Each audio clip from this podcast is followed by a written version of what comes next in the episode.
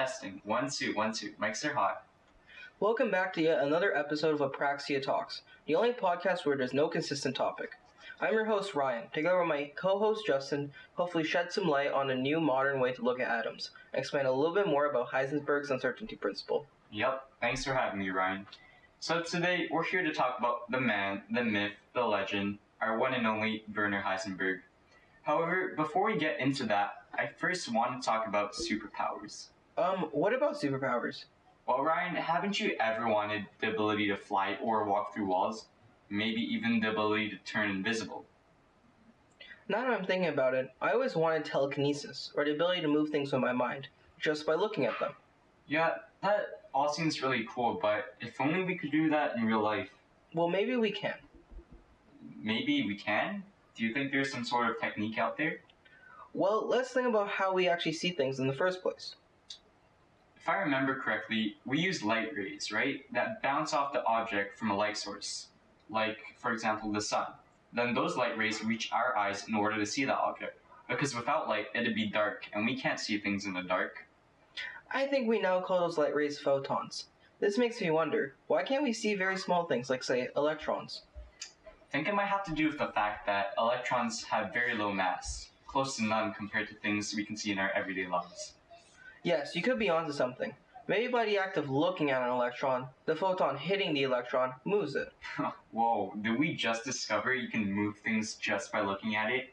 And by things, I really mean electrons. I think Heisenberg discovered it first and dubbed it the uncertainty principle. And it's one of the fundamental foundations of modern quantum mechanics and the study of subatomic particles. Wait, Ryan, if that's true, then what about the diagrams of electrons orbiting the nucleus of an atom in perfect circles? Like, if we don't know the exact location of an electron, how are we supposed to know that they orbit around the nucleus in a fixed orbit, just like the Bohr model? We don't, which is why the newest versions of the atomic theory have the electrons almost as cloud like objects around the nucleus. And this is all based on the findings of Werner Heisenberg as described by his uncertainty principle. Oh, I get it. Um, let's get into a bit of history.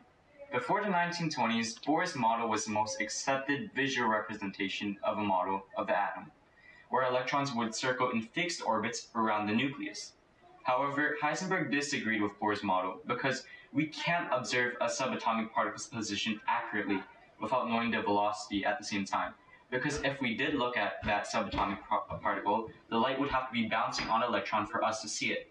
And because an electron is 1 over 2000 the mass of a proton, making it very light, the electron would be pushed by the photons. Therefore, we can't come to a conclusion that the electron shells in Bohr's model actually exist without knowing the exact velocity and position of each electron. Wow, that's a lot of information to digest.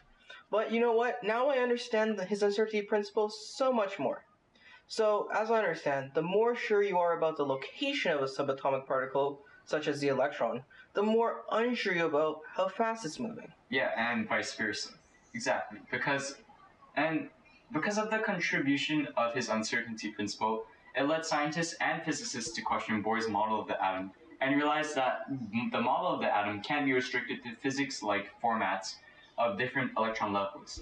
Also, I think he won a Nobel Prize in 1932 for, and I quote, the creation of quantum mechanics.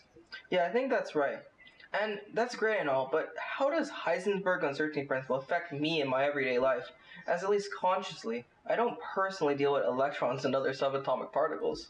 Well, in your life, maybe not, Ryan, but however, Heisenberg's uncertainty principle along with many other discoveries, laid down the foundation for what we now know today as modern quantum physics.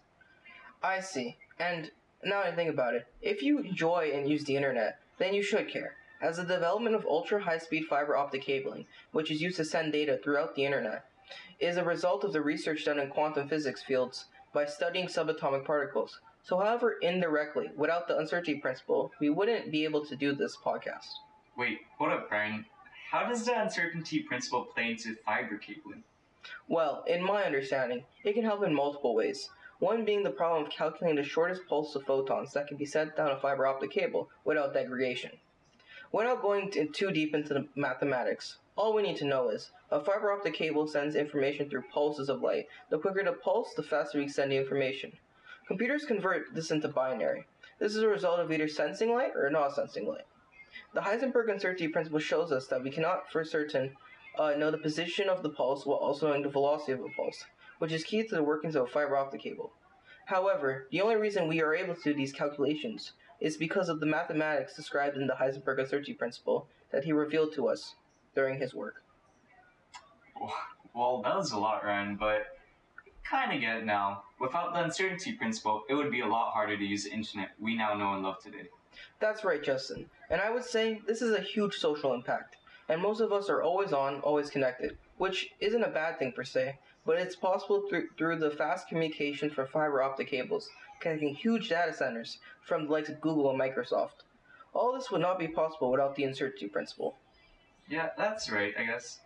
Werner's Werner Heisenberg's principle of, of uncertainty really did make physicists everywhere think more carefully about the model of an atom and help form the modern and current atomic theory of today.